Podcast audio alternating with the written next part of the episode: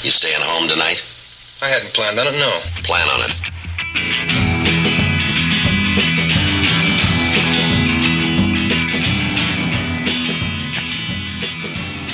All right, we're live.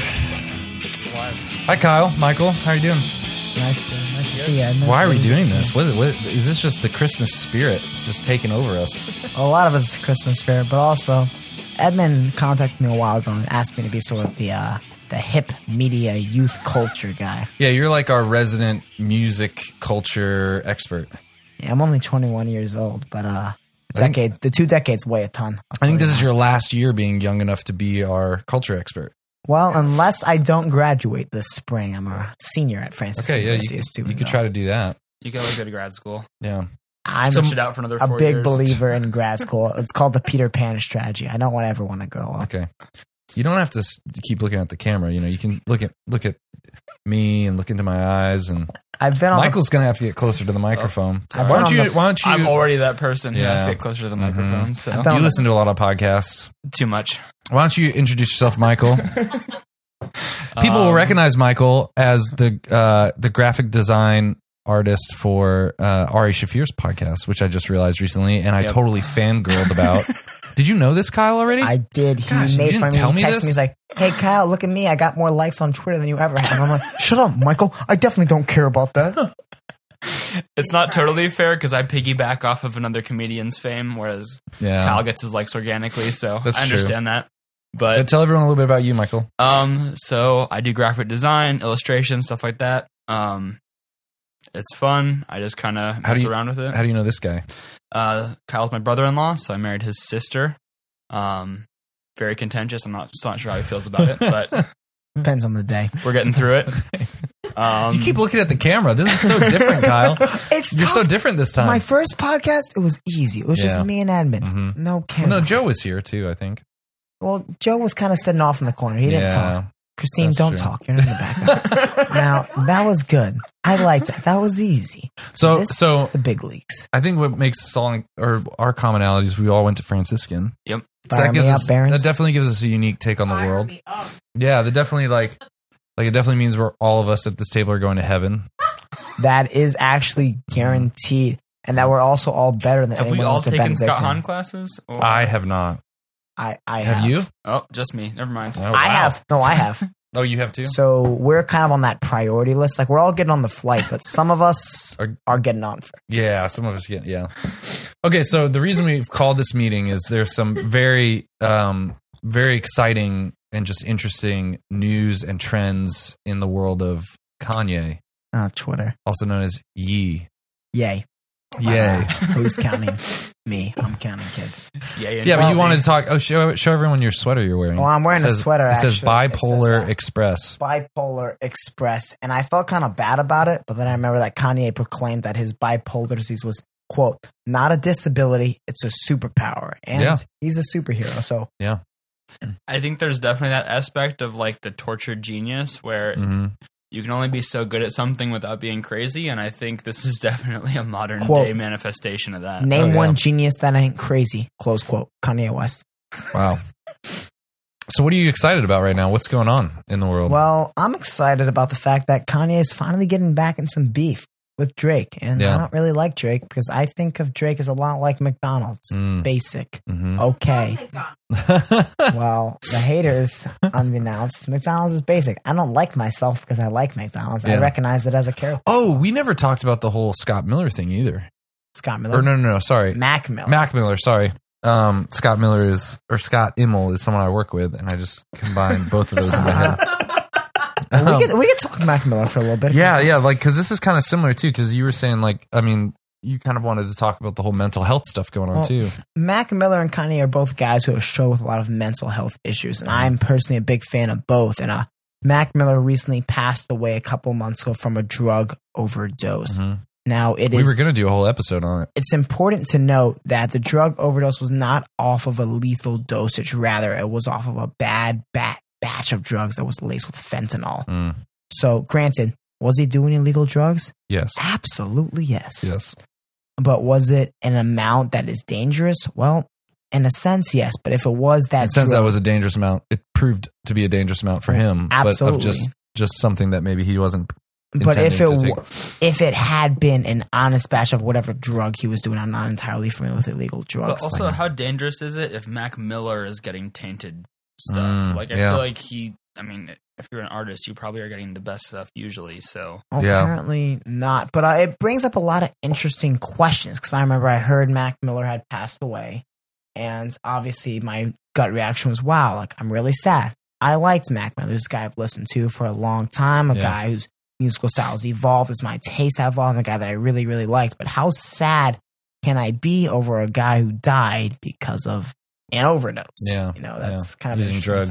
thought. Yeah, So my knee jerk was I'm sad, and I thought, well, should I really be sad? But also, I can't relate to that. I've never been a celebrity who was offered drugs every day and every night. You know, I've yeah. I'm pretty sure that all guy. of us in the room have never been a celebrity that's been offered Well, drugs. You know, give Edmund, I mean, give I've Edmund a offered year. drugs, but I haven't been a celebrity. right?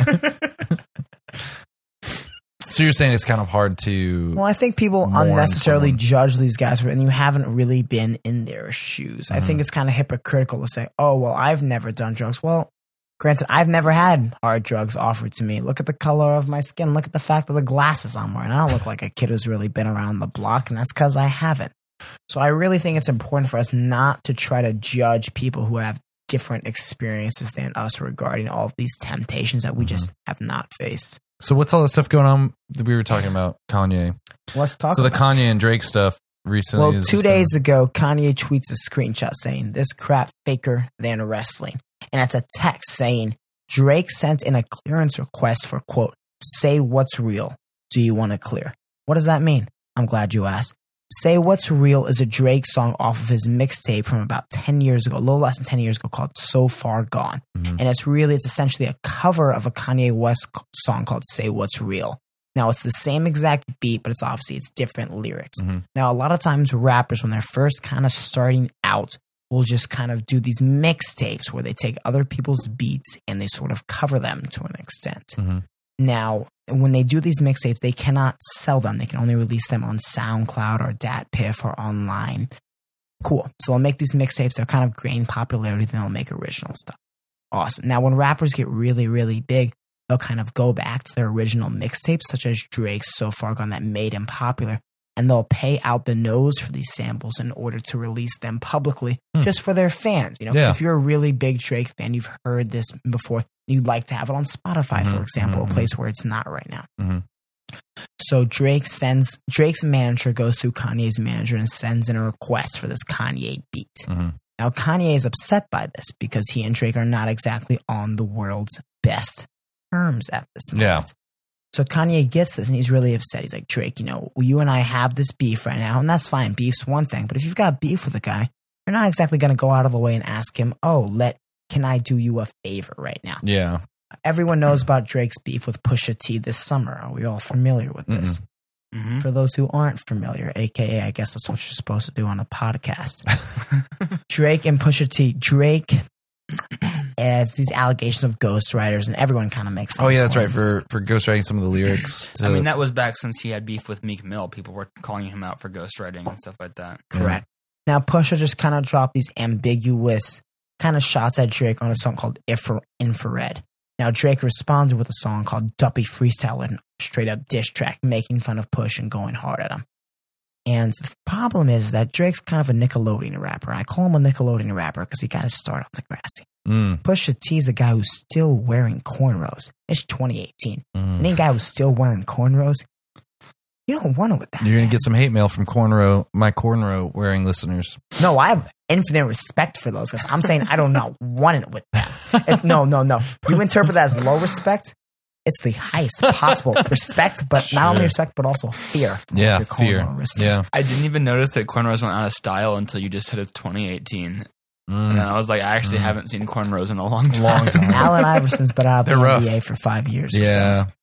yeah Anyways. Pusha T drops this diss track, and he does a lot of things. It's called "The Story of Adidon." He mentions how Drake had fathered a child and not told anyone about. it. He somehow got Mm. this information. He does all these with a different things. prostitute, right? Or no, no, no, porn, star. if you want to get yeah. into the uh, technicalities. yeah, technical term. Now, That's this was technical- very controversial, and Drake's reputation took a pretty decent hit from this, and Pusha won this rap beef, per se. Mhm. Drake kind of said, Well, I had another diss track that would have ended your career, but uh, J. Prince, a guy he signed to, told me not to release it, which is really similar to, you know, when you're in middle school and you tell your friends, Oh, I've got like a girlfriend at another school. It's like kind of similar to that. So this beef sort of ended, but Drake and Pusha T are very and enemies. Kanye and Pusha T are good friends. They're on the same label. So Kanye and Drake are not on good terms, and Drake has the nerve to ask Kanye for the sample for this album that he's. It's kind of like asking for money, though, right? Like it's basically like he's going to make money off of the streams and stuff Right. like that. Of like a cover using beats from Kanye's. and he'll music. pay him obviously. But Kanye's at a point in his career where he doesn't need to accept money from people. He's Mhm. got more money than he's ever going to spend. And Mm. I feel like also Kanye is more of a producer than Drake is, if I'm correct here. Absolutely. As far as Kanye does a lot more of producing his own beats and rapping, whereas Drake is more just a rapper through and through and doesn't do Yeah. as much on the other end of that. Yeah. Now, it's important to note that recently Pusha T performed in Toronto. hmm He performed in Toronto, and fans jumped on stage and attacked him. Literally, Toronto being the hometown of Drake. Mhm. That's what I love about raps that you never see indie artists having their fans fight each other. You just Mhm. don't see that. You only Mhm. see that. Yeah. And these fans jump on stage and attack Pusha T. Now they're restrained. Pusha T comes back out and plays about a minute of a song making fun of Drake before they're like, all right, we got to end this concert. We're going to Mhm. have a riot. Didn't someone get injured really badly? Yes, the Or first someone fan who jumped off is still in the hospital, Mm. apparently in critical condition. So the first Con- person that did what? They that jumped. on the stage attacking Pusha. Well, it's because you know if you jump on a stage and attack a gigantic rapper, security's going to come at you. That's Yeah. why you sort of stay in your seat. Yeah. That's also why you have security. Yeah. Right. So, So what are they going to do? Kanye So they just wrecked this kid. Yeah. apparently Mm. Kanye kind of goes on this rant, and he's also upset because Drake apparently texts him. He'll text him these like the devil, the purple devil emoji, which doesn't really seem that harmful, but apparently just trips Mr. Just West triggers- for some reason. Triggers Kanye for he tweets reason. about it pretty Yeah. frequently. I don't know why, but if it offends him, I'm sorry to hear that. Mhm. And Kanye is really upset by this, right? And he tweets all these things about, you know, Drake's so fake or whatever. Then Drake winds up calling him and he, t- and he tweets, Drake finally called. Next tweet, mission accomplished. Mhm. And you see this and you think, okay, he's probably going to let out in the sample. Next tweet, by the way, not clear. Mhm. So Kanye tweets all these things about Drake. Is Drake tweeting all of it? Like tweeting it, tweeting at the same time? Drake has had one response, which is an Instagram story of the black screen with the laughing emoji, which is very similar to what you'll see from your average ninth grade girl kind of going through some beef where you just Mhm. do the black screen and the response. I also get the vibe that Drake has someone else running his social media, whereas clearly Kanye has nobody No one. barring him from No. Twitter. oh, So absolutely. no one barring him from literally using Twitter as like text messaging, Right. And just releasing a, a barrage of like I feel like Drake has a team running his social media because whenever he releases a track at all, there's always some type Mm. of clue on Instagram or whatever. Mhm. Whereas Kanye just seems to be shooting from the hip. yeah, he's Just just, like up late tweeting. Right. By golly, Yeah, I like. I think it. that's why him and Trump are friends, honestly. Well, Trump typically will tweet rants early in the morning and Kanye gets it done at night. So if you follow those two accounts, your timeline's filled up. So I first came across all of this because um, Kanye was making some comments on Twitter about um, like being bipolar and, and having a hard time finding interviews where they were going to talk to him about it at Mhm. length. And then Joe Rogan, who runs a podcast I really appreciate and, and watch a lot, posted that or posted a snapshot of him tweeting saying like Kanye, you can come on the show and talk for as long as you want. And I was like, man, that would be fascinating. It'd be so fascinating to have Joe try to like I feel like Get he Kanye. has he's kicked up his quality of guest recently. Like Yeah. He had Deontay Wilder on. Mhm. He had Tyson Fury. So I Yeah. feel like Elon He's- Musk. Yeah, absolutely Elon Musk that live. Elon Musk broke gigantic. the internet. scale oh my for gosh, sure. that was fantastic. That Absolutely. was such a crazy, crazy So, thing. I feel like in the, The last stock couple months, apparently, like the stock of Tesla plummeted right? for a little bit there when he when he smoked that Well, joint. and It's so everybody was funny. like, he didn't even inhale it. He Yeah. smoked it like some and it's kid legal in that, to be s- and he legal, and yeah, and it's legal in that state. So it's like it's just so weird. Like he Right. lives such a strange. He he he's almost made a business of just being this genius unicorn. Mhm. Like it's almost like just because he's perceived as a genius billionaire like a unicorn company in it, like Right. his brand that people just are investing tons and tons of money into him.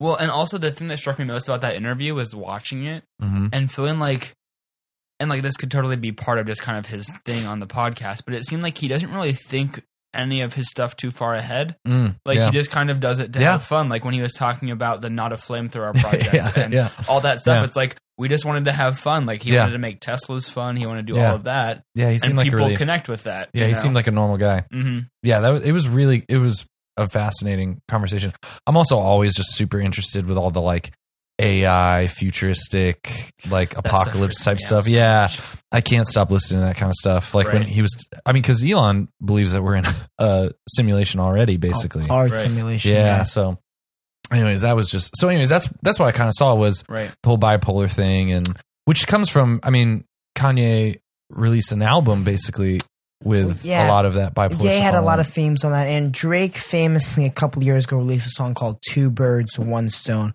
where he had lyrics that were highly critical of Kid Cudi, another guy Kanye's very good friends with. Mm. It's important to note that, like, I actually pulled up the lyrics while they were talking about Elon Musk so I Mhm. could read him. He says, You were the man on the moon. Cudi released a couple albums called Man on the Moon 1 and 2. Now you just go through your phases. Life of the angry and famous. Rap like I know I'm the greatest. They gave you the tropical flavors. Still never been on hiatus. You stay zanned and perked up. So when reality set in, you don't gotta phase it. Basically, he's kind of going on this little rant about how Cudi, you know, was this man guy, but now he just goes through his phases and he's depressed. Now, you know, he just gets on these medications so he doesn't have to face reality, which is a very baby boomer esque mentality towards mental illness. Mm. And it's also important to know the context of Kid Cudi was literally in rehab at the time of hearing this song. Like, imagine going to rehab for depression and anxiety and hearing people going out of their way to just like in front of millions rap about Like how you bash you. just go this yeah that's absolutely absurd. And that's something Mr. West took really seriously and went really angry about. Kanye recently did release an album, as he ends up on, Called Ye, where he talked heavily about his mental illness. And he talked about all these crazy things he did and how it's a, it's a pretty cool album because the first three songs go really heavily into it. And it kind of hits the turning point with the song Wouldn't Leave. It's the fourth song down where he talks about how I went crazy. I talked about how, you know, Donald Trump's, you know, this and that and how I want to be this. And I just got, you know, just slammed in the media. Mhm. But my wife wouldn't leave. Mm. Kim Kardashian, traditionally very liberal voice in the media, someone who was very heavily supportive of Barack Obama, both in this elections, but also in the midterms, if you really look back. Yeah. How she wouldn't leave him, even though Kanye was just getting buried Mhm. in the media. And eventually ending with the song Violent Crimes, talking about how he finally feels like he's his own personality, has daughters and this and that. Yeah. How he finally feels free. But it's really interesting to see how Drake just buries this Cudi, Kid Cudi character and just people didn't really seem to care. Mm. Like, why is that really acceptable for a guy like Drake? You know, you would think in 2018, where we're so quick to denounce that people are canceled and no Mhm. more, that that would have been a bigger story, but really, it really wasn't.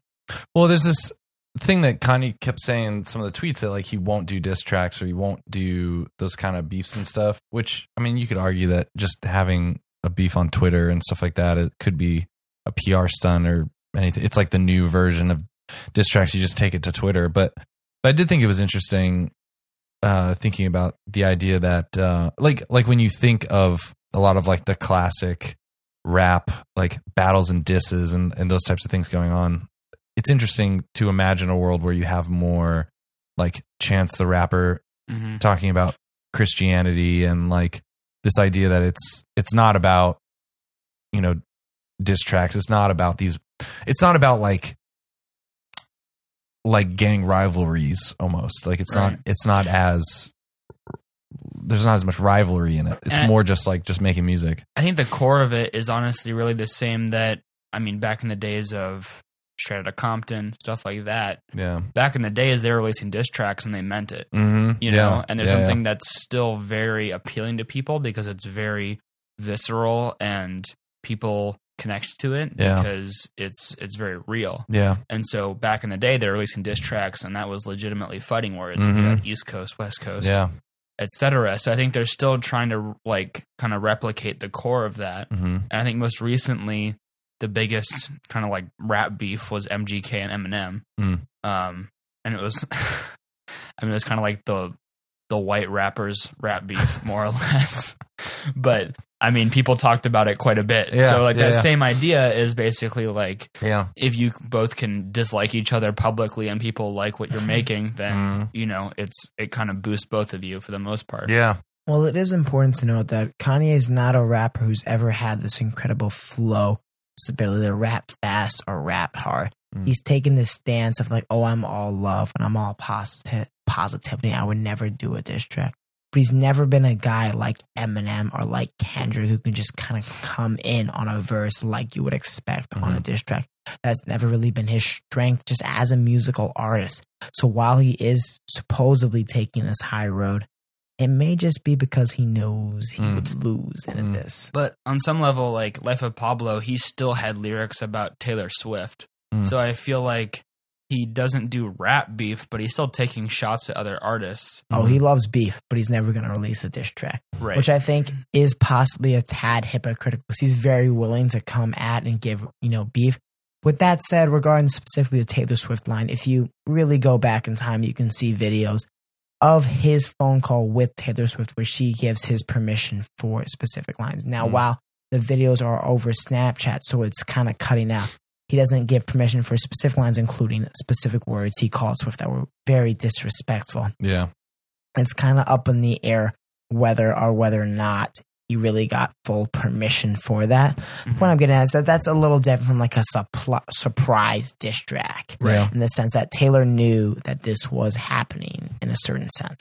Does drama like this add something to the music when you're listening to it, or is it more like, like, would you rather there not be this type of stuff? Like, how much, how much do you think all of this stuff that's crafted or that happens outside of the music either adds to or takes away from, from yeah, from the music? Oh, it totally adds to me. Mhm. I believe that rap music is kind of our generation's iconic contribution in the Mhm. sense that these guys are truly larger than life. Kanye Mhm. says rap's the new rock and roll, Yeah. and we're the new artists. Mhm. And I agree with that because I look at, you know, modern rock. How many modern rock artists can we name Mm. really yeah. at this table? Yeah. Like, I don't see Cage the Elephant rocking around Mhm. getting into trouble the way It's not like the Zeppelin did. mainstream music right now. It's Right. not. And I think that mainstream music and these guys that are larger than life adds something to the spectacle and the show that is like our culture that we're getting. Because I think when I'm listening to Kanye or to Drake or to Pusha T, I'm really experiencing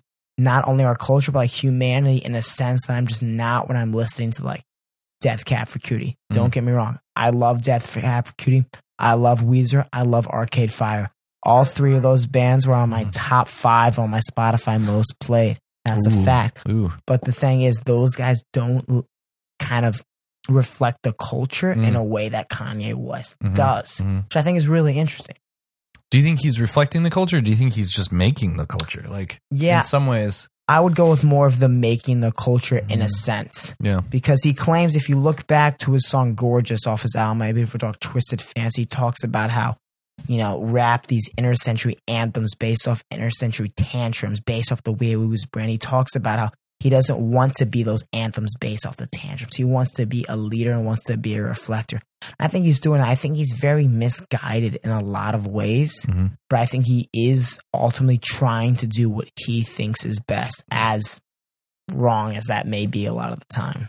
And I think even when he released Lift Yourself, that was a big deal because on face value, the song was kind of terrible because the lyrics were totally awful. I mean, whoopty scoop, etc. Mhm. But the point is, he's so big at this point that he released a song like that, and everybody was talking about it. Mm. If somebody with you know less than 500 followers on Spotify releases that song, no one cares. Yeah, yeah. Let's talk about Lift Yourself for a second. For those who don't know, the song is this kind of starts off this crazy good beat where he just raps nonsense. And it was a smash hit.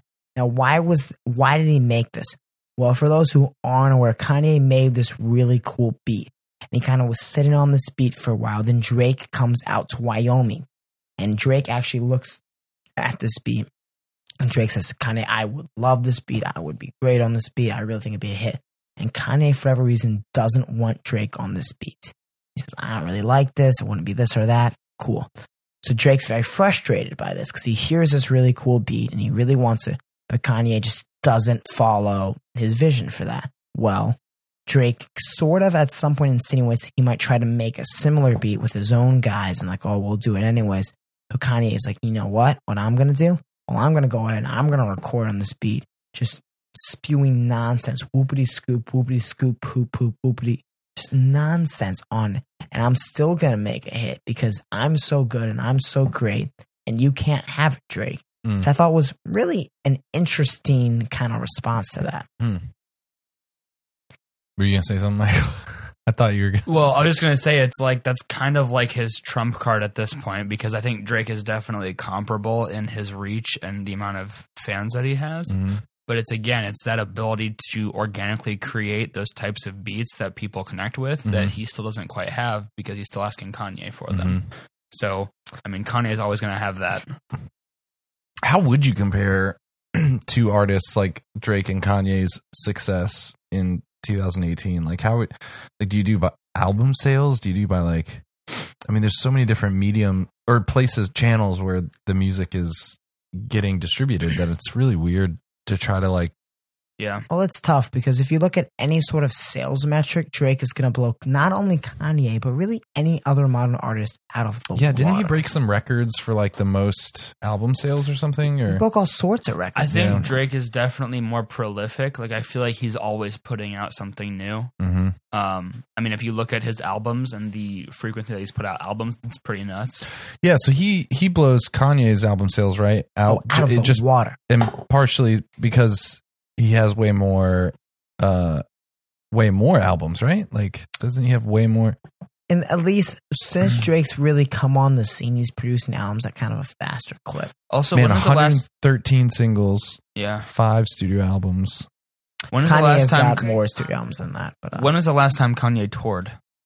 Kanye last toured on the St. Pablo tour, which was my sophomore year of college. So I guess that was 2016 is when I saw him. He canceled Okay. tour early due to mental health breakdown. But it's important to know, it's interesting because Drake sells way more. But if you talk to people who are into music and love music, anyone who's really into the music scene, typically not a big Drake fan. So Mm. I think that is interesting.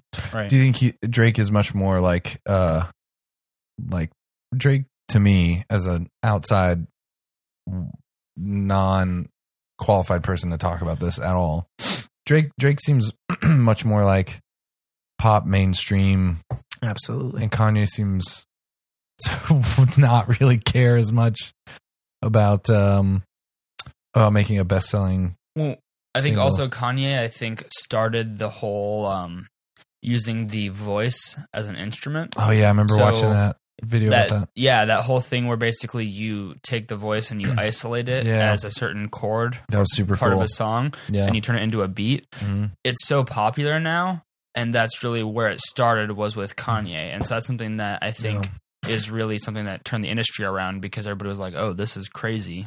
It's important to note that Drake even credited when he was coming. If you look at Drake's albums pre 808s and Heartbreak and post 808s and Heartbreak, there's a seismic change. Even in Kanye tweets when he says, I made you, there's no Drake without Kanye. Mm. Kanye is way more influential than Drake could ever be. Look at rap pre and post the college dropout.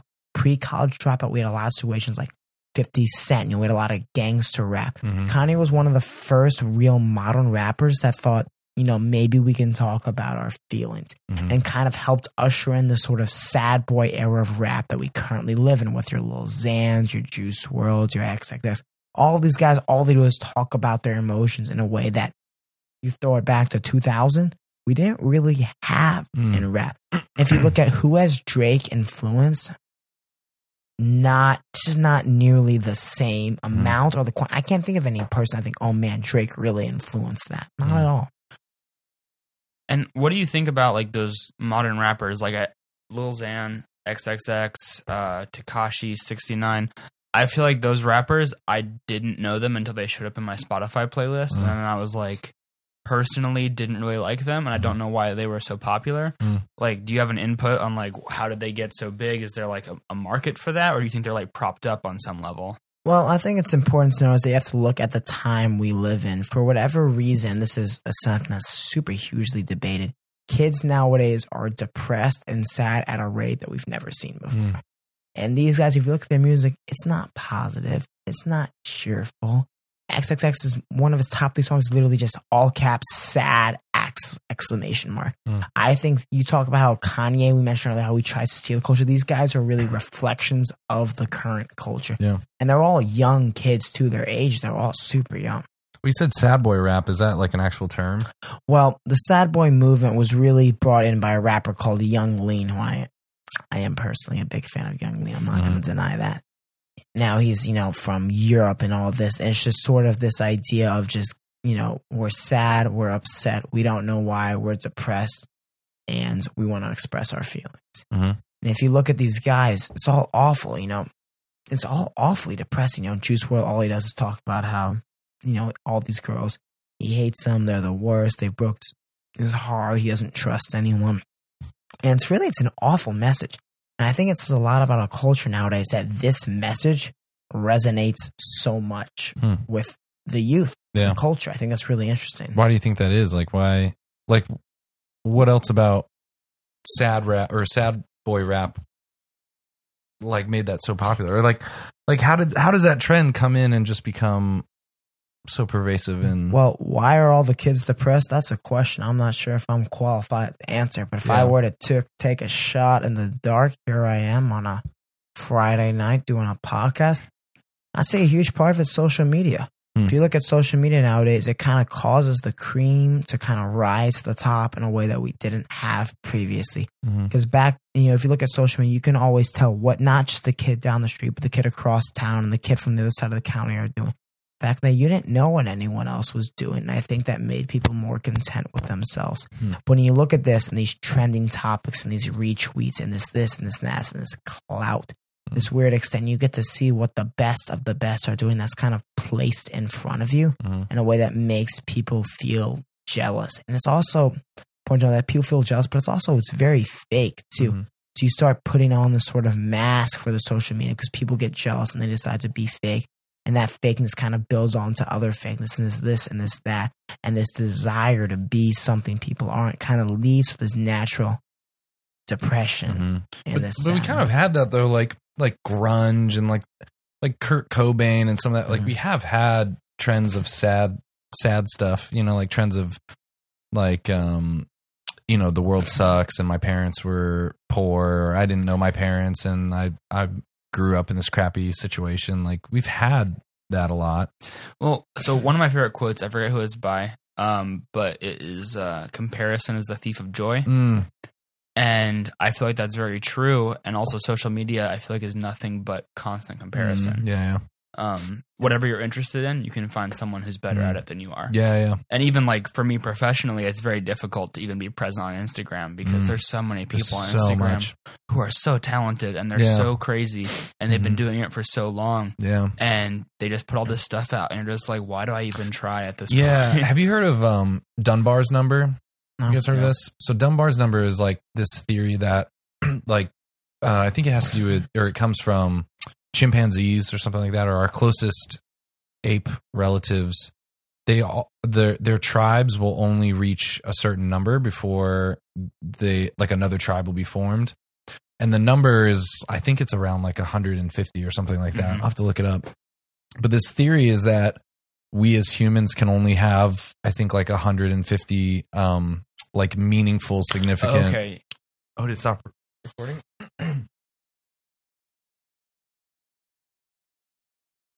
Um, I think it's uh that we can only have so many um friends.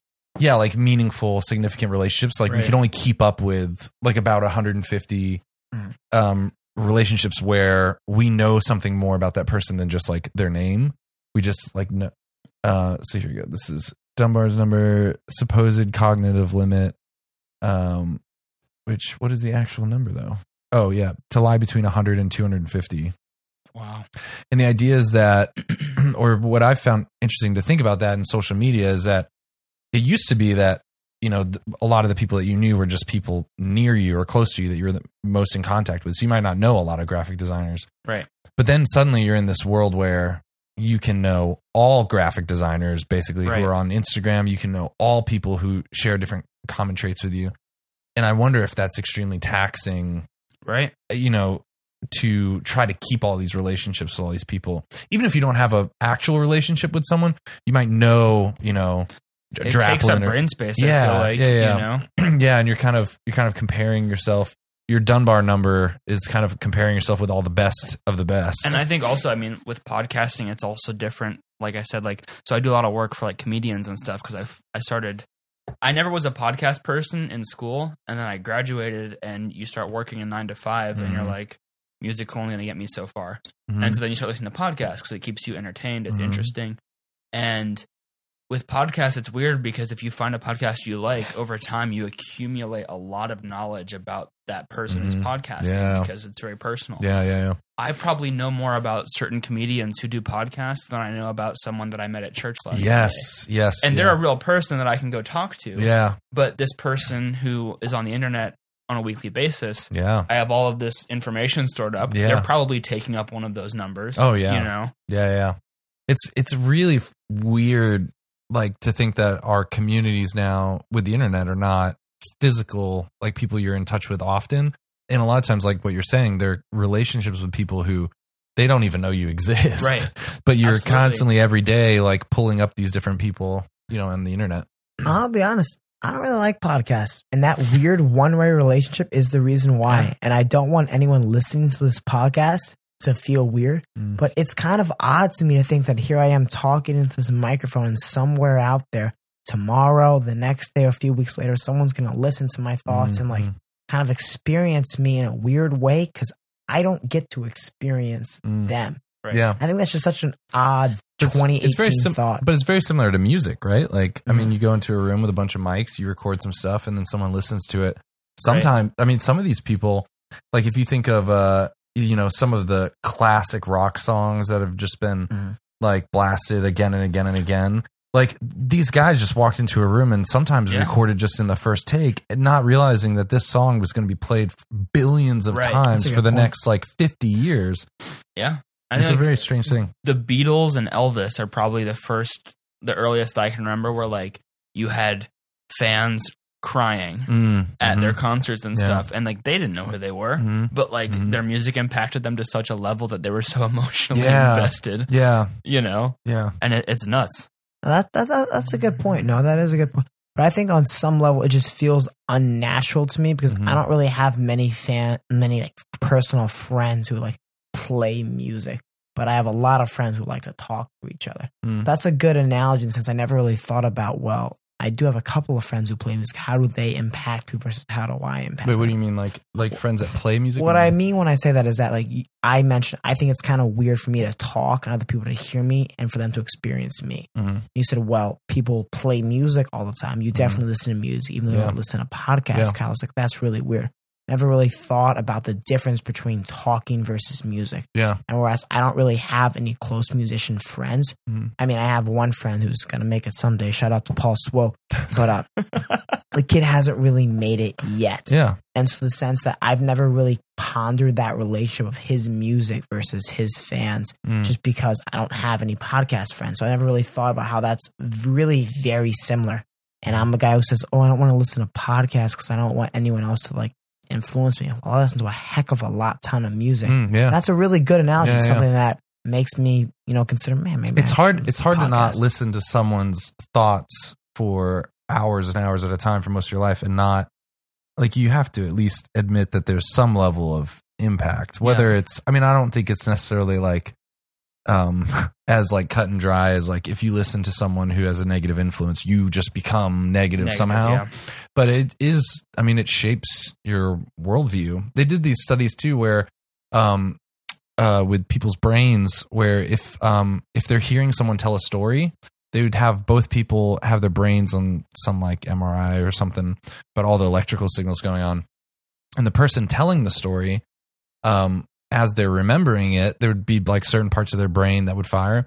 And the person listening, the same parts of the brain would fire. So if you're talking about smelling cookies and all this stuff, Yeah. like the same parts of the brain with the memory for smelling cookies and all these other things would light up. Right. And so there's this idea that when we hear stories or we hear someone else's um, experience, our brain is trying to take that information and use it as as if it's our own. And later, when the um, when someone would re- retell a story that they heard someone else tell, it, the brain scans are almost identical to as if they had actually experienced it. So it's really interesting how if you think about um, other people's experience or like their view of the world, literally your brain's just taking it and trying to make it more data as if you experienced it, as if you went through it. Right.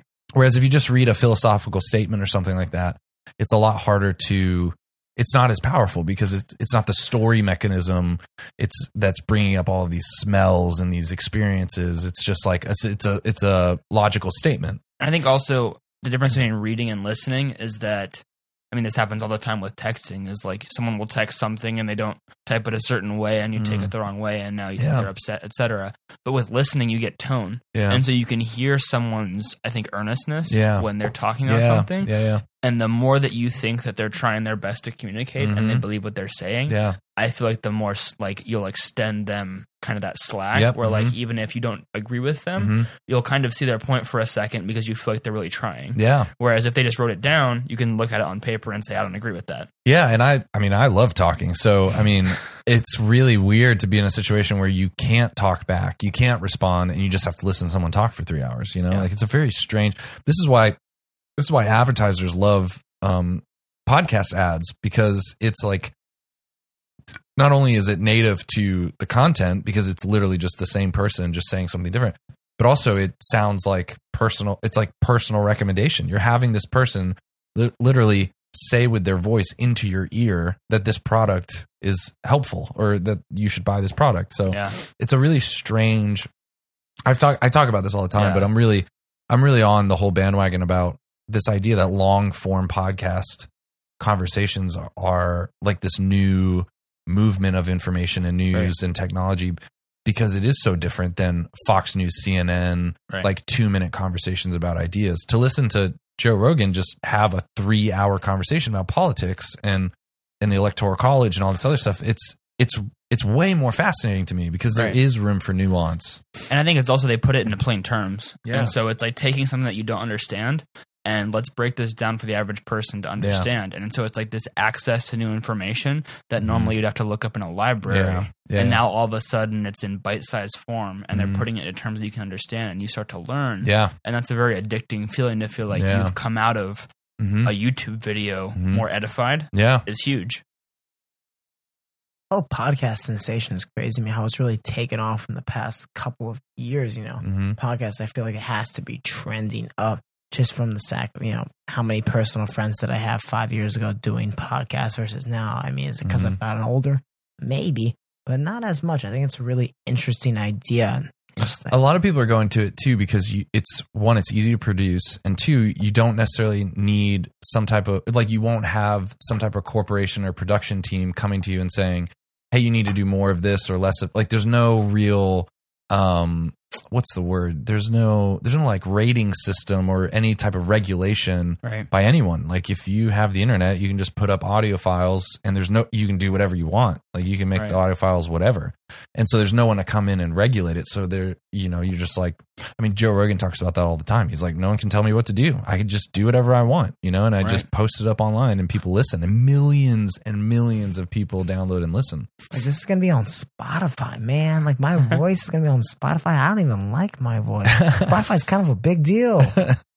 yeah it's really weird and and the other thing about podcasting is you don't necessarily need a platform in order to distribute so itunes or overcast or all these other podcast distribution platforms they don't own the content in the same way. Like videos you can't i guess you could actually just put a video up on a website. So i guess youtube isn't necessarily but youtube is just such a massive platform and there really isn't like the youtube of podcasts unless maybe you count apple podcasts but you can find people use all sorts of other it's more like web browsers like pod, Mhm. podcast apps are more like web browsers And I feel like it's gotten to the point too where like radio stations are trying to transition to Mhm. podcasts, yeah a lot of them but it's also kind of too late. Mhm. So yeah you know, like yeah um, there's a big thing with so Ari Shaffir. That's my favorite podcast I yeah listen to. skeptic tank or- Skeptic Tank. Yeah, he does this whole thing where basically he takes someone with a, a specific viewpoint on the world and just interviews them about their experiences. yeah So it's very interesting because you get a very specific viewpoint each episode, Yeah. etc. But he had basically this whole kind of like Twitter beef to get back to the premise, but with Howard Stern, where basically Howard Stern was totally basically dismissing him as like ah podcasts or this Mm, and that, mm. and he was like. No, podcasts are kind of the future, and Yeah. it's getting popularity. And now we're at a point now where like XM Radio is trying to like start podcasts and get people who want to have shows with them and Mhm. stuff like that. Because why would you listen to the radio when you can just have whatever show you want on demand? Exactly. you Exactly. know? Yep. Like- mhm, Exactly. And you can start and stop it. All Absolutely. that stuff. Also, podcasts are free. I think it's interesting how these guys, these talented comedians like you talked about, guys who are paid to come out and perform, they do it all for free. As you know, music and like comedy in general, you typically have to pay money for Mhm. and of that self-serving advertisement. Because obviously, any sort of talent will always find compensation. Mhm. But instead of you know music, where a guy will make make a song and put it on Spotify, will pay money to access it. And sort of that independent business, which I think is just so interesting. Is that you know Joe Rogan, a very famous man outside of podcasts, like this big MMA guy, sits down once a week, or however often his podcast Oh, goes. it's like four times a week. Four, down five, I seven, or eight times, times a week, for just hours Mhm. for no money up front, only for his advertising, which I'm sure is super. Oh, yeah, it's a lot. He You'll gets a lot podcast faster than you can listen to them. Oh Like, yeah. Oh yeah. It's not uncommon. Most people that I know who listen to his podcast Yeah. haven't listened to every No, no, you because he's can't. cranking them out faster than you can. Yeah, and they're to all like three hours long. Like, I mean, it's ridiculous. I listened to like two today. Right. Probably listened to like five hours of Joe Rogan today. That's Right. just so interesting to me. How like look at music in general. Like who is the most prolific, like popular artist? Like prolific musician. Yeah. that's just producing a lot of Like popular in the Mm, real. mm. I, if I were betting man, I would say this band called Brockhampton. It's a rapper. They've made maybe like four albums in the past 14 months. Mhm. Those four albums, that's about five hours total. Yeah. What is that? 48 hours of Joe Rogan? Like it's absurd Yeah. how much content is. It's being interesting. Uh, Gary Vaynerchuk, who's you know he's like big into like marketing and social media marketing, Mr. all that stuff. Entrepreneur. Yeah, he Yeah. he um is really big about artists putting out more music. He did this thing with someone where Yeah. he for he like told this guy he's like for a year I want you to produce one song a day yeah. for an entire year, and it it like exploded his fan He's like base. Tai Lopez, but less annoying. yeah. I don't see any of Yeah. his Ferraris. That's a podcast, an entrepreneur joke Yeah. for those watching. But it would but it would be really interesting to see more artists just put out Mhm. anything and everything and just like just display all. I of think it. one takeaway that I've gotten from Joe Rogan's podcast is that comedy is definitely a creative sphere. Mm, And so, like a lot of podcasts, like, I mean, Ari's for sure, Bill Burr's Monday Morning Podcast, mhm. they use their podcast as almost like a soundboard for their comedy. Yeah. So they get better at ranting because Mhm. they're just talking to a mic and Yeah. they're just like hearing their own ideas to Mhm. themselves.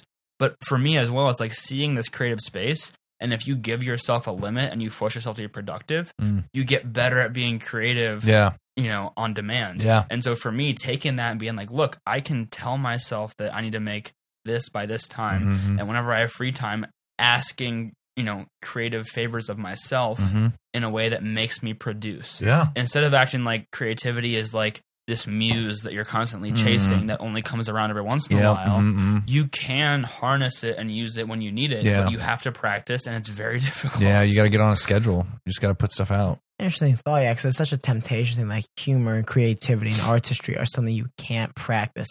But if you look at you know the science and the guys who have really done it, as opposed to you know white guys in suburban Texas who are just like, yeah, yeah, you probably can't practice that. People are able to do that. hmm I think that's a little contrary to our common human belief, but I think it's true, and it's kind of a harsh truth because we all want to believe that on some level, maybe we could be famous, maybe we could be comedic, just lightning just strikes, Mm. but no one wants to ever really work for that, which I think is really interesting. Kind Well, of the weird thing in the future is going to be the I think the the fragmenting of of like mainstream, the the fragmenting of what is pop. I mean, it's already happening hardcore. Like pop culture is becoming such a weird fragmented thing. There isn't just a like there isn't four TV channels that everyone's watching. There isn't Right. four news stations or or even like one or two radio stations. Like there are kids now if if you're a kid in high school in 2018 and you want to be really into the Smiths, like you just you just find it on Spotify and you're really into the. Or if you want to be into K-pop, or if you want to be into whatever you want to be into. There's Everything's a- so targeted.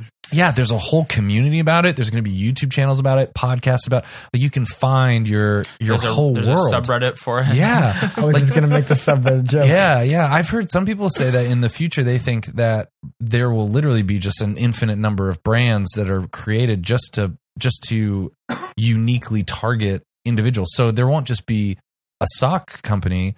There'll be 500 different brands under maybe Oh a parent company, but it'll be like a sock company targeting uh like Koreans who live in Chicago who are between the ages of 20 and th- you know what I mean? Like Right. it, and the logo and everything will all be and then you have targeted advertising on social media and all these other things For and so it's like you just literally create a small group of people who are really passionate about this product And part of me too thinks that on one hand, like with marketing and stuff, um, just working with marketing a little bit, it's like there's definitely that part of targeting that's very effective, but I think there's definitely we're getting to the tipping point of saturation Mm. where it's effective, and then at some point there's going to be some amount where all of a sudden no one believes anything anymore, Yeah, and it's not effective. yeah yeah yeah you know, true. like for example, in like the 1990s, 1993, telemarketing was pretty profitable. yeah Now I'm getting robocalls every 35 Mhm. minutes and I answer it and I hang up immediately because I don't recognize the number. well i think you what know. happens every time with that kind of stuff is everyone just moves to the next i mean when telemarketing becomes less effective people are moving to in, innovating to new areas right like I wish they would because my phone Yeah. is ringing off. I heard someone say that there there is so much ad money for podcasts. There like I forget how someone said this. They said basically if you did the math with the number of podcasts that are out there right now, which are I mean tons and tons, Yeah. thousands, but if you look at the amount of ad revenue that companies are willing to spend on podcasts, there aren't enough podcasts for the amount of oh my money. Isn't that crazy? Does There's Topo Chico. yeah, Does the, show supply- have ads? uh no, not really. I mean, yeah, not really. I mean, I, I Topo can. Chico's a front runner. yeah, I know, right? I, I will take ads. I have a place where people can say that they want to pay for an ad spot or something if it if it matches, but um, I haven't really. I mean, I do some like affiliate stuff, but not a whole lot. But like, if you just think that with podcasts, we're in a situation where it's flipped. Like, Right. um, like on YouTube, there's thousands of YouTube channels trying to get ad revenue. Um, and the opposite is true on podcasts. There's not enough shows for all the money that these companies want to pour into podcasts, and there's not even a ton of companies. Like if you think of all the huge corporations and com- I mean McDonald's isn't getting ads on podcasts, but I'm sure it will come, right? Like in the same way TV and radio and all that stuff, For sure. it just gets saturated by those companies. I'm very proud of the fact that I don't have Blue Apron. So- yeah, right. They've Blue been Apron- pitching to me for a Oh long time. Oh my gosh, Squarespace, Blue Apron, it's just was gonna say Squares- ridiculous. I do yeah. have Squarespace, so I Yeah. folded there. Yeah, but- yeah, me too. Me too. I, I got a question, Edmund. Okay. I was at lunch the other day and I was talking to this girl and I must have really been making her laugh. She's like, Kyle, you should make a podcast. I was like, well, I don't know about that.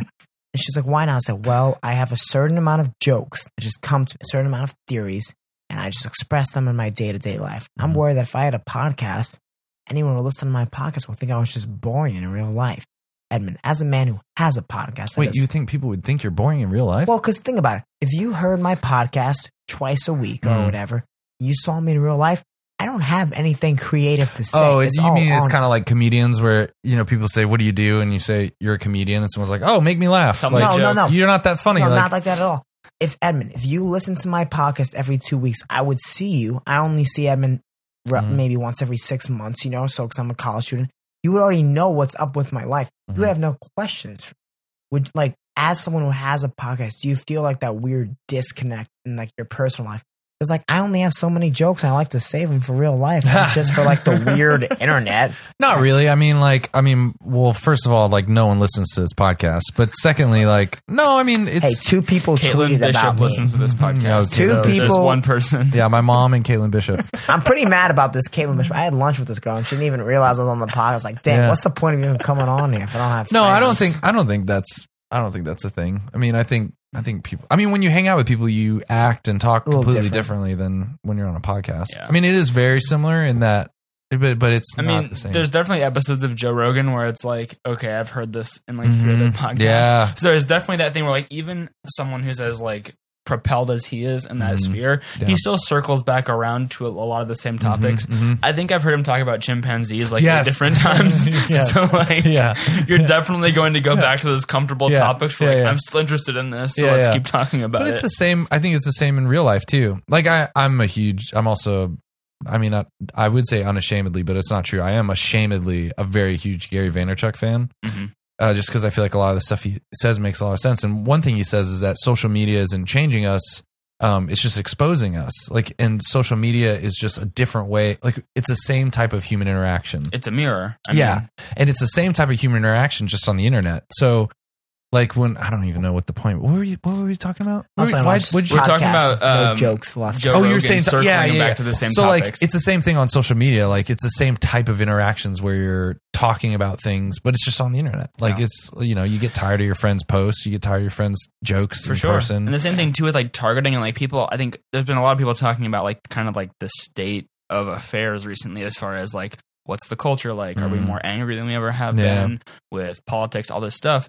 And I think a lot of it does come down to ad targeting Mhm, because mhm, I think a lot of times people who are selling us stuff they could make us happy, mhm. but they can make us angry faster. yeah, And they get the same type of response that motivates you to do something. mhm. They just do it by pissing you off. Yeah, I've talked before, I think somewhere about I really think you know, I'm thinking about my kids and as they're growing up, they're going to have to learn this like virtue of cultivating the type of information that's coming to them.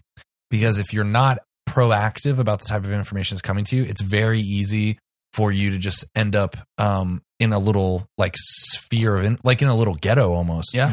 like i think they did i think they did some study where um if you clicked on a specific youtube video and you kept clicking related content it was like only a matter of time before you found the most radical like if you clicked if you clicked, clicked like some type of video that's like conservative Right. conservatism it was only a matter of time before you on videos that were about like genocide and like Alex Jones. yeah, like Alex Jones, Infowars.com. Infowars. Yeah, because and it's just the algorithm is trying to find more of the same, Right. But it ends up not just being more equally the same; it becomes the radicalized Always version of it. Yeah, What did you think about the whole Infowars being censored and taken off YouTube? Like, what do you think, like the, the deplatforming of those opinions? Because on one hand, I feel like it's weird because you have free speech as a right. yeah, But then what happens when you go to platforms and platforms have the ability to take you off? Because on one hand, it's like he may have been crazy, but that doesn't mean he doesn't have the right to say crazy things. yeah. I think it's I think it's really complicated. I I've talked about this a lot with some of my friends, and I think um I think it starts getting real. I think there's a lot of things to be concerned and scared about uh, when someone starts just removing things without any. I think the Alex Jones thing is not as scary as other channels that are not as popular getting flagged, or like the whole Sam Harris and he brought on some other guest and it was just flagged as hate speech and it was just them talking about ideas. Right. Alex Jones is pretty radical and crazy, so Oh, maybe sure. maybe someone could make the argument that he's like it's like the equivalent of shouting fire in a burn. Like if he's saying like Yeah. if he's if he's the type of person like I, uh, Joe was talking about someone went into a a pizza restaurant with a gun as a result of Alex Jones talking about this whole child pizza sex. Right. Pizzagate. Right. Yeah. It's the sort of thing where Alex Jones, you look at Alex Jones and think, this guy was pretty crazy. Maybe he shouldn't be allowed to talk. But I just worry, like, how do you draw that line? Mhm, exactly. You can't just draw a line right at Alex Jones because unfortunately, people's hour long podcasts don't have a rating of craziness Mhm, on them. It's mhm, all right. sort of subjective. Yeah. And I worry about, okay, well, this guy is definitely crazy, but Mm-hmm. what about this guy? Maybe not this guy, but Mhm. I don't know. I'm not sure. Maybe this YouTube reporter's having a bad day and is nixing people. Yeah. Right. And I kind of hate that idea of censorship of ideas. Don't get me wrong. A lot of ideas are awful and probably should be Mhm. censored, but it's just such fundamentally a slippery slope of we can't quantify Mhm. these two hour long Joe Rogan podcasts into craziness scores. Yeah. So I'm not saying I know the answers because I don't. I'm not even a college graduate. But fundamentally, it's really tough for these media companies to call these shots. Yeah, well, I think the thing with Alex Jones was he was basically saying that some of the um the killings were like faked or Oh, Sandy yeah, Hook like is yeah, Sandy Hook non shootings Yeah. were fake, stuff like that. and so it's like at what point at what point does someone with a certain level of influence have a responsibility to the truth or have a Mhm. responsibility like if like you said you know if you're in rehab and suddenly someone with a massive audience is saying that you shouldn't be in rehab at what point does that incur some type of damage And I think it's one of those things too, where like the the whole Sandy Hook thing. I think it's a legitimate theory. So I think it's one thing to have a theory. Yeah. It's another thing to have a following Yeah. and to be saying that theory like it's the gospel truth. yeah, like saying it is true. and to be Yeah. convincing people of it. Yeah, yeah. yeah. So I think on one hand, like I wasn't there, you never know. Like any X, Y, and Z could have happened. Anything could have happened. Yeah. But to be proclaiming something like you know exactly what happened to an audience that believes you, Mm-hmm. Yeah. that's where you have more responsibility than others. Yeah. And it's, but I do agree that it is not a good sign when a company as massive as YouTube is able to just remove you and censor you without much um, due process or It's the explanation. principle of it that's Yeah, that's what gets Right. scary. Is and and I know there are tons of stories of different channels and stuff getting either demonetized or or kicked off completely or flagged for just really weird things. And what's scary about it, and Joe Rogan talks about it all the time. What's scary about it is it seems to all skew towards conservative. Like it, like it's the more conservative voices that are getting all the silencing and the weird stuff, like at Google, where did you ever hear about the whole Google report thing, or would that this guy just wrote up Men and women, the differences. yeah, like All a summary of gender differences, and then he got fired and all that other stuff. So it's Right. it's really and uh, some of my friends say, well, if if YouTube, this is just capitalism, and if you, YouTube has a full right to make whatever decision they want about their product, and if they're making bad decisions, then a competing um, a competitor is going to come in, right. but but my and a competitor is going to come in, which will be an alternative for the conservatives or for whoever, and that's just how capitalism works.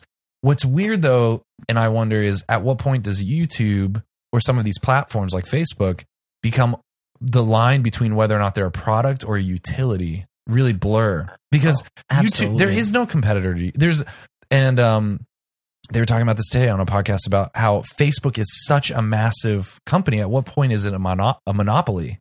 Where they're, I mean, they bought WhatsApp for like like fifteen billion. That's the thing that scares me is the amount of things that Facebook owns that we don't know they Yeah, own. yeah, yeah, Because Facebook as an app and as a website, I feel like it's Instagram. on the downtrend. yeah, But the number of things that Facebook owns Oh, yeah, they that are still marketed as other companies yeah. is the thing that freaks me out the most Yeah. because now it's like they don't even have um, the responsibility of honesty to their consumers. Yeah. And so like I'm just curious about like all these companies where if you just labeled them as the companies that own Mhm. them, Yeah. how many of them would just all be the same thing? Yeah, and that that's where like the the question of whether or not it's a monopoly, and I mean, I mean, Instagram as a competitor to Facebook, and then Facebook just buys Instagram. It's No it's there's no there's not a lot of competition there, and Right.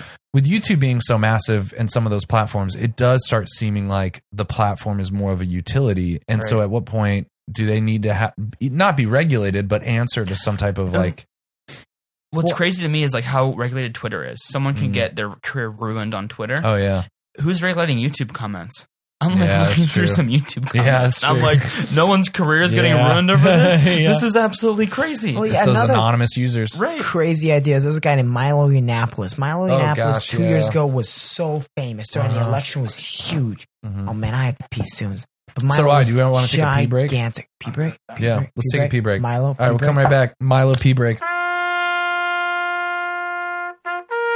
But yeah, we were before we started uh, succumbing to our mortal Milo Yiannopoulos. Pretty interesting story. This guy was super famous, super popular. Everybody was talking about. Granted, most people hate him. He just went off Patrick, the map. Yeah, Patrick Coffin had him on his podcast, and, And then he just started getting banned. First Yeah. it was Twitter, and then it was oh what was it for? Wasn't it for his his uh, thoughts on uh, uh, relationships with like underage men or something? Well, he had a well. You can't really narrow it, was down. like- he had a lot of freaking wild boys. Yeah, Well, I was so interested because he technically professed himself to be Catholic.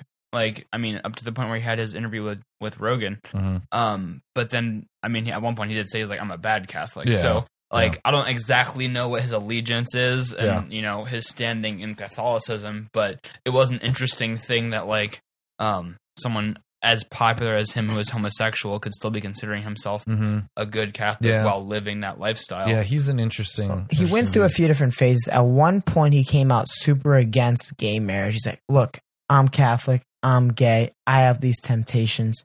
I have this disposition, but I don't act on it." And I was like, Mhm. "Wow, that's really cool. What a cool guy." Then he got married to a, to another man. I was like, "Hmm." Yeah, he's done a lot So of. he's sort of done a lot of things. I'm. Why for- did we start talking about Milo? We were talking about how the media has the ability to sort of quote unquote Deplatform. cancel Oh yeah, yeah, guys. deplatform people. Yeah, And Milo's guy really was quote unquote canceled in the Mhm. sense that first he was off Twitter, then he was off this social media, then he was off that. And nowadays the guy is incredibly in debt. In debt. I don't know if you've heard this. no, The guy's why? in super big debt. like lawsuits and stuff, or Well, because he had this extravagant lifestyle and he got canceled. He lost all his sort of Mm. streams of income. Mm. He had all these things and all these taxes. And he, and he posted this long Facebook thing about it, like, yeah, I'm in super big debt. Hope you guys buy my whatever because Yeah. I want to get out of it. And you could argue some of it was sort of his 15 minutes of fame. Like, how much tolerance did a, us as a culture have for a platinum blonde homosexual man? I'm not really sure. yeah, I'm Me not sure we had a high tolerance. Maybe. I thought that was great. I thought that was hilarious. I recognize I'm not the average American. Mm. But at a certain point, he got canceled. He was banned from all these different places, banned Yeah. from all these college campuses, and his quote unquote brand suffered immensely. I think it's a real Yeah. interesting question because these sort of social media platforms have so much power. Yes, yeah, and I think like I mean they're already trying to get ahead of they're they're already trying to prevent the government coming in and trying to regulate them. They're trying to get ahead of that because they don't. Well, that's what they don't want is Right. something like that happening. I mean, all this weird stuff with the uh, Facebook, Russia, and the elections, that type of stuff. Like, but what's so what's so crazy if you've seen some of the trials and stuff, or like the court cases and stuff where.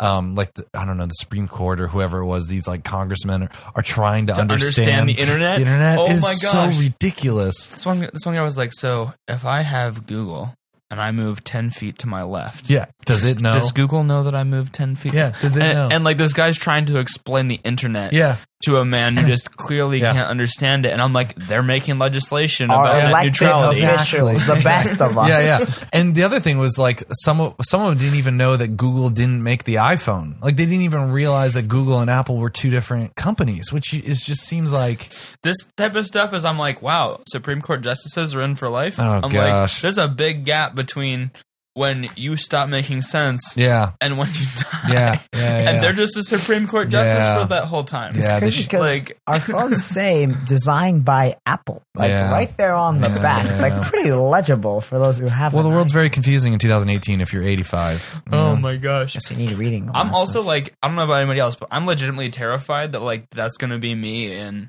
oh, 50 it, years. it will for like sure. I'm just like constantly just like because like at this point like I literally am like man like my parents don't get it sometimes my grandparents definitely don't get it and I'm like I'm like just kind of like that reality that like I'm gonna be that way eventually. and Well, I'm I not think- gonna well, I think about this all the time. Like we were talking about the frac the fractaling of what is mainstream. It's going to be so hard. I have a hard time keeping up with everything, and just it's we. I do think in some ways the internet brings us together, but in other ways it allows you to just like crank down on that one That one unique thing. thing that you want to have a community about and just not see anything else. So it's really I mean granted when something goes viral quote unquote it becomes like mainstream to a certain extent, but mm-hmm. there are so many things going viral it's hard to keep up on them. Oh yeah, that fear of being without it. Like I remember. Do you guys remember the first time you felt old? I remember the first time I felt like I was not with it. It was about six months ago. I just gone to a Yung Lean concert, and I mm. assumed that this would buy me at least a few weeks of hipness. Mhm. And I was talking to a buddy of mine. He's like, "Yeah, dude, I love Yung Lean. But you know what I like more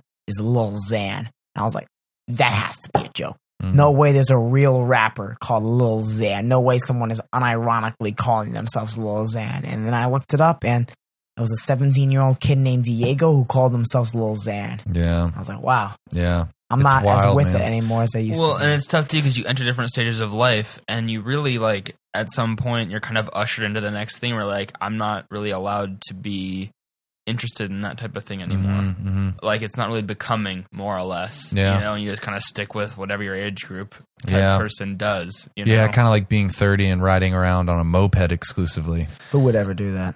I I, don't know. hope I do that when I'm 30. I'm going to be honest. So Kyle, what can the what can the listeners take away from this episode? What do you want to tell people to And do? listeners take away from this What should they do?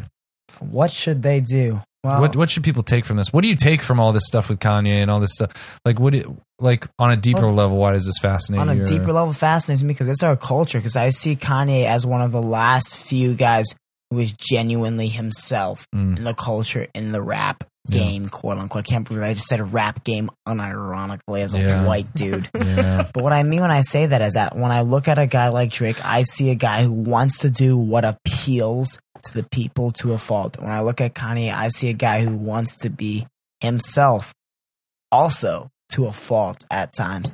If you take one thing away, it's that look, if you listen to Kanye's music, you're going to get an experience of a man, not a man who's trying to fit to the culture, but a man who's trying to sort of fit the culture to himself which I think is a really unique experience in 2018. Mm, So I recommend giving the guy a listen. And next So- time you meet someone who's a phony Drake fan, mm. So you're telling people who are listening, be more like Kanye and less like Drake. oh, absolutely. Be Mm. yourself. Follow your own speed. Don't try to be like anyone else. Mm. Try to be the man you were created to be. Look at the lives of the it- saints. Yeah, stick it to the man. Unironically so. Look at the Mm. lives of the saints. The saints are all gloriously different in Mhm. their holiness and in their charisms. Now look at the life at every bum sinner you know, and I bet they're all really similar. Yeah, it's interesting. This idea of holiness in Christianity is this idea that you, not that you become some like bleached version of or some like safe sanitary version of yourself. In fact, it's this idea that you actually become more Yourself. who you're supposed to be, like Absolutely. more you by by um yeah, like perfecting your potential, like to be whether it's like goodness or truthiness or your potential for love or your potential for um for any of those things. And I think one of the reasons that this whole thing went viral is that very few people are this brutally honest on social media, let alone someone as famous as Kanye West. Mm. And so I think that's one of the biggest reasons that it's garnered so much attention Mm. is that it's this type of unfiltered stream of consciousness yes. that yeah. people are just like, wow, this is crazy. He Yeah. thinks all this and he's typing it right yeah. now and He's we're getting right it. now. Yeah. It's not it's not curated, it's Yeah. not filtered, it's just this is Yeah. happening and it's happening live. Yeah. You know? yeah. Yeah. people are looking for realness in this world, you know. Mhm. And Kanye's realness, be it unfiltered, be it weird, be it mentally illness, Mhm. Is realness. And Yeah. I think that's the thing that people want. I think it's the reason why he's as popular as he is. Maybe not number one like Drake, but I think there's a reason why he has the following. And that's the following of devoted fans like myself, because I think he's a unique artist in that regard. And I think one more thing too that's like weird about social media is I think social media is becoming its own like corporation Mm. to the point where even people who have social media, once you get a certain level of notoriety, you start letting other people take care of it. Yeah. And so now it's like you think you're interacting with someone on a personal level through social media, but actually you're act like you're interacting with their people who are Mhm. running their social media. Yeah. And this has been something interesting with like um so some of the work that I do for like comedians and stuff. Um with some other artists, we do like it's like comedy content collective on Instagram, but we do this thing where we try and like get people's attention, but we don't know if we're actually interacting with them or if we're interacting with their assistants Yeah. Yeah. you know and this kind of like realization that like oh once you gain a certain level of like legitimacy you now just have other people run that for you and Yeah. it's just an extension of your business Yeah. and so again like it's like that authenticity that Mhm. people crave Yeah. it's available on social media if you let it Yeah. but for the most part it's that same thing where people just kind of are like well it's the same kind of like curated stuff that Mm. i'm always getting It depends though, because I know that like D or um uh oh my gosh uh not D Rock, The Rock, The Rock. Dwayne, the Apparently- Rock Johnson. johnson Yeah, apparently he does all of his own social media and um, Will Smith and some of those because Yeah. I've heard stories of other people saying that they got like DM'd by The Rock and immediately were like, "Is this some agent? Like who? Like is this his Right. agent? Like who?" And he's like, "No, it's me." You know, like right like I'm so doing that's really cool to know that some people are doing stuff like that. I run my own social media as well. I know about those Oh. guys. So if you- Evan's got the most Instagram followers Yes. here. so if you want to DM Kyle, you just uh you know I might not respond, but if I do, it's definitely me. All right, guys, we'll take that to prayer, everyone, over uh, the next couple weeks. You know, Take that to prayer. be We more like went to Kanye, less like more like more like Kanye, less like Drake. All right, Ober Cheers. out. Any other announcements? Anything else you want to say before we end? I got nothing Um, to say. Where can people find your podcast, Kyle? Where can people find my podcast? Well, I'm actually going to tweet a link to this one. Okay, I've decided, or at least an Instagram story. I'm i will sure i will popular. retweet kyle's tweet okay. so I just- that's I have- michael Have you heard sherman on the app twitter An- have you heard of the app Anchor? I have heard of the app, but only on Edmund's Instagram stories. Yeah, I feel like you could um, Anchor. You could just start a podcast just literally with an app and then on your phone. Well, see, I'm worried to tweet about this. I'm gonna be honest. I have not had a tweet with less than ten likes since not last summer three months ago, but last summer fifteen. You months talked about ago. this last Humble time you were on the brag. podcast. and it hasn't stopped, Edmund. I'm scared to break that streak. Mm, yeah, you just have ten. You just got to be real, Kyle. Hey, You just have ten friends. Yeah, wouldn't you more love like to have ten friends who rode and died for you like mine do? Kyle? Though you're you are acting pretty Drakish here, though, That's true. by uh, doing it just for the likes. If, if anybody Right? wants to see some of my work, Kyle, you gotta do you gotta do it like Kanye, not like Very Drake. strong. Michael Yeah. Sherman design. I don't care how many likes I get, Ooh, but yeah, find him on Instagram, Michael Yeah. Sherman Design. That's very real. it's uh it's tough. Um, sometimes I don't get the likes I want, but I keep it up there anyway. So Because I very he's like respect Kanye and not like Drake. Unironically, I very much do respect that, kids. Expect a tweet. I'll think of a funny caption though, because I'm gonna kind of hit the middle of the road All right, okay. because you don't want to make this change all at once. Because like Mm. I can't go from my Drakish Twitter. Oh, ways. let's give um Kyle's music prescription of the week. Um, if you if everyone could go listen to one song right now, what would you make them go listen to? One listen song. to one song. That's Like if you could just give Ooh. our audience a prescription, like they have to go listen to oh, this it one has song. to be that one, that Kanye song. What do you mean that kind of that, that means nothing? to me. That doesn't Um, mean off the anything. last album, Fourth Dimension. Fourth Dimension by Kanye West and Kid Cudi off the album. Kids See Ghosts. It's a Christmas song. It's got Kanye. It's got Cudi. Is it explicit? I'll add it to my Advent It's playlist. definitely It's- explicit. Okay, It's also a certified banger.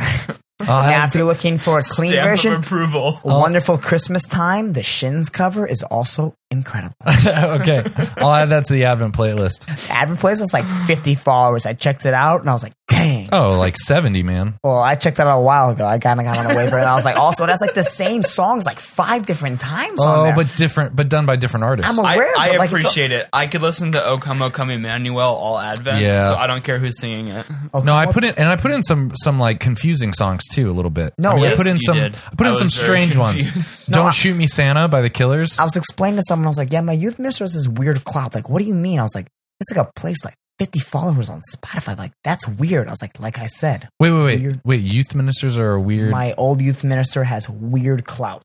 oh, weird cloud. How is that weird? What do you mean? Because it's most not a lot. Most they- people no, don't no. have 50 followers on a playlist. that's just like on a weird thing. Like most people, when they hear cloud, they think like you know, oh, like Twitter followers Yeah. or Instagram followers or this and Yeah. that. And Edmund's, all of his clout seems to be Right. Spotify, which is a weird. It's Wait, why is that all my clout? What do you mean all my clout is Spotify? I mean, like you and I have a relatively similar amount of Instagram followers and likes on stuff. but Okay. You have way more Spotify clout than and that's cool. That's a cool thing to have. Okay, that so is weird. not an insult. okay, That's cool. All right, all right. Sounds Are there good. any Weird Al Christmas songs? 'Cause I feel like that would really throw people for a Absolutely, yeah. there are. I would. I I, threw haven't in The heard night all that, but Santa went crazy. it. That's a Yeah, good one. I threw in some songs that are not directly Christmas or Advent themed, but but like could augment It your fits. Advent. Christmas yeah. in Harlem by Kanye like, West. oh, Kyle, like w- sometime we should talk about the song "Ya Hey" by Vampire Weekend incredible because song. it's I all love Vampire about yeah, because it's all about Yahweh. It's all about like God. Mm-hmm. It's a very interesting, weird. dude. V- Vampire Weekend.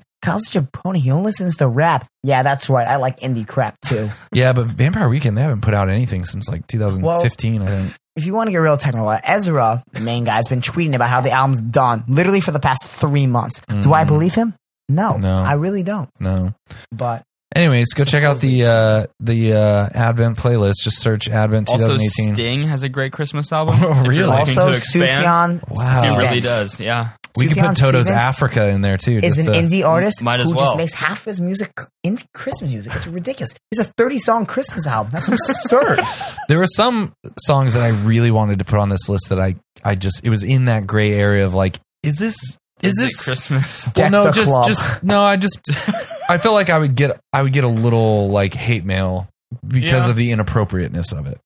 Mm. Like it was like marginally appropriate. I feel like we're in kind of like the bonus track section of the podcast. Like, Yeah. once you get past an hour, it's only the real fans listen. Oh yeah. yeah, yeah. That's when you can say stuff like, "If you've listened this far, tweet this phrase, and we'll know that you got this far." I need to start just scrubbing to an hour into the podcast and listening. All right, guys, it's been fun. Thanks everyone for listening. I hope you have a wonderful December or January whenever this comes out. All right. See you guys later. Thanks, Kyle. Thanks, Mi- thanks, My Michael. pleasure. Yeah, this is fun.